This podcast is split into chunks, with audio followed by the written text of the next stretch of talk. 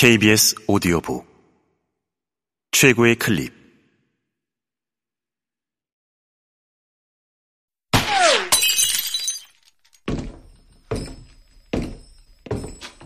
KBS 오디오북.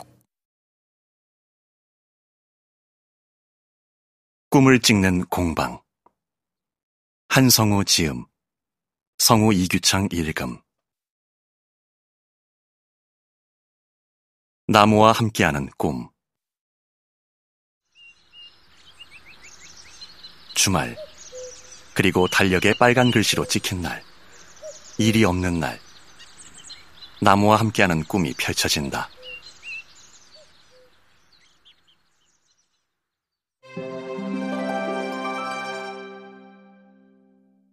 도깨비 가방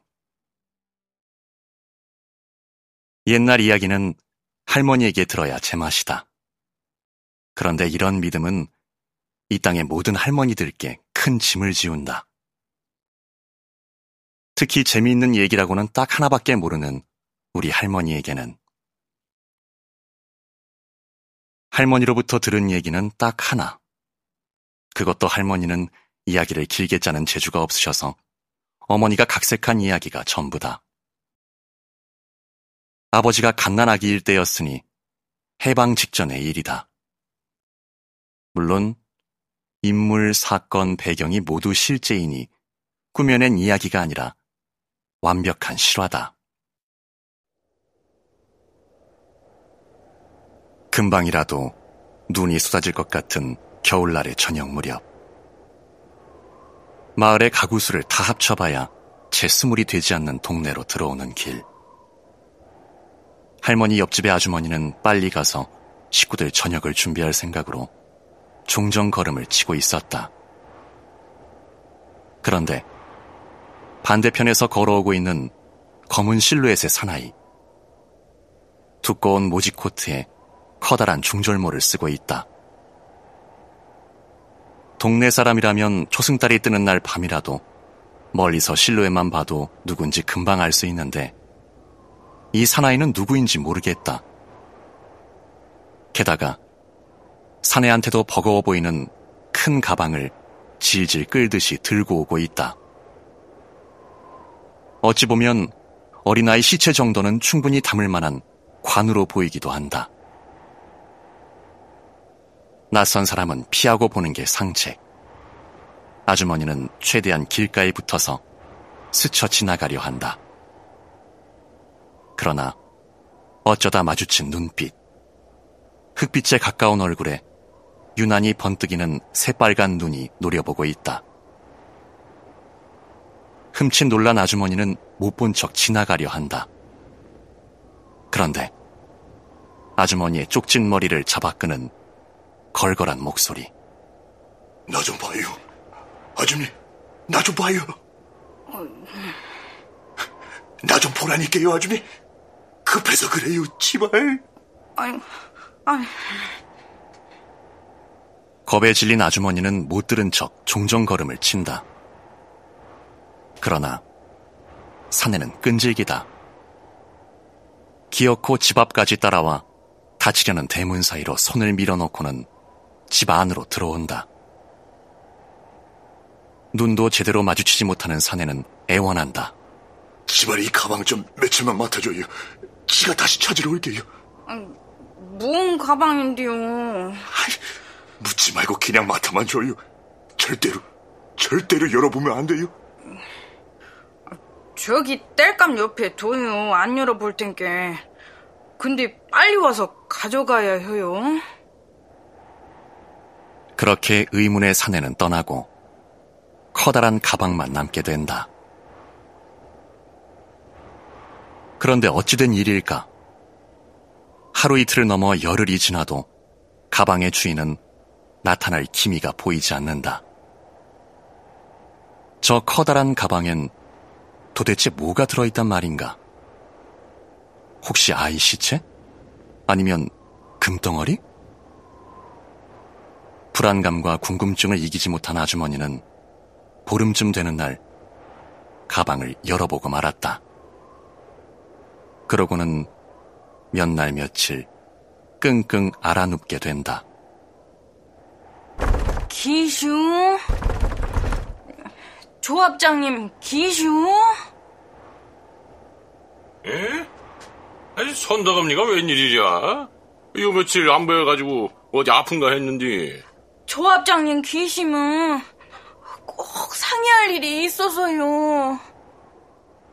몰골이 말이 아닐 정도로 수척해진 옆집 아주머니는 견디다 못해 남편과 함께 우리 할아버지를 찾아왔다.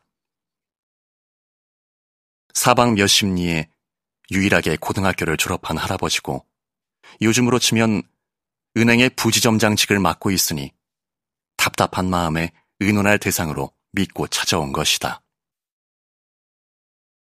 사연은 이랬다. 가방을 열어보니 현금이 가득 차 있었다. 가방을 맡긴 의문의 사나이는 찾아올 기약이 없다. 이 돈이 무슨 돈인지 모르겠다.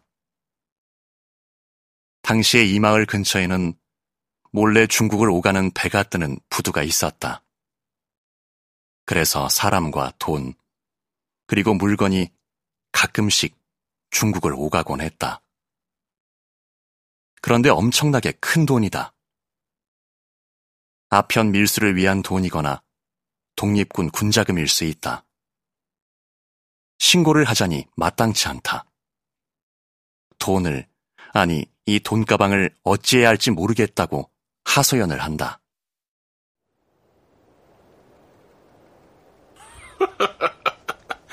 그 사내 눈이 빨갛다고 했소? 낯빛은 시커멓고. 미서워서 자세히는 못 봤지만 아, 그랬쇼. 이 세상 사람 행색은 아니었쇼. 아이, 도깨비구먼. 선덕엄니가 아니라 선덕아비였으면 밤새 씨름하자고 했을 텐데. 도깨비요? 아니, 그럼 어떻게 해야 한대요? 아이, 아이 어떻게 하긴. 아무 땅이든 얼른 땅으로 바꿔놓는 게 좋을 거다. 에? 그럼들 변덕이 심해서 언제 찾으러 올지 모르니. 저녁을 드시면서 반주를 좀 과하게 하셨던 것일까?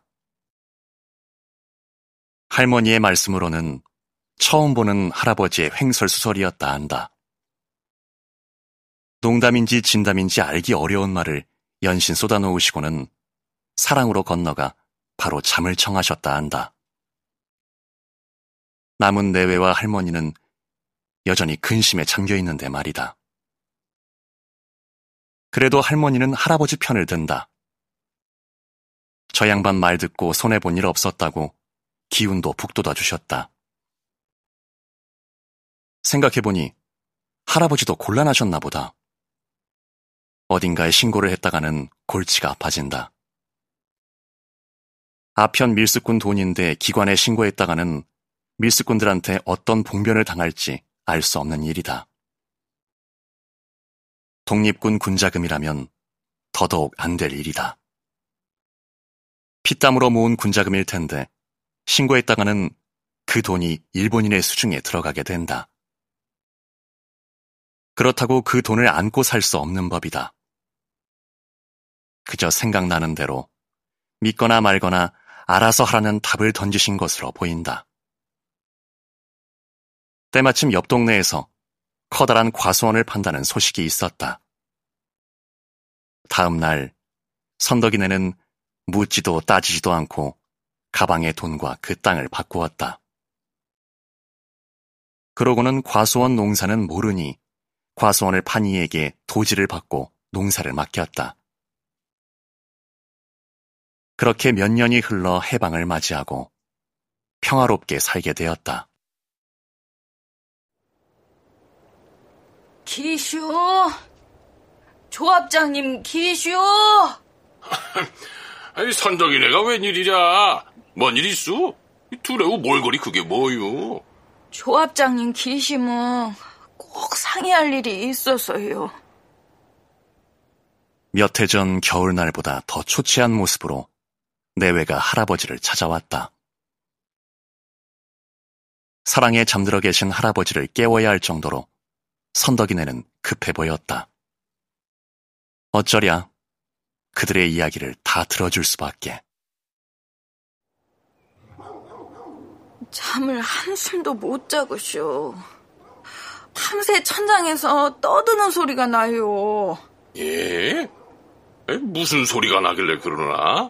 내 돈 다오, 내 돈, 내 돈 어딨어. 이렇게 밤새 떠들어요.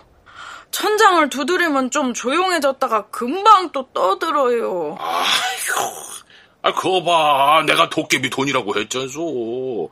이 돈 찾으러 왔나 보래. 도깨비 돈이든 뭐든 사람이 살고 봐야잖요.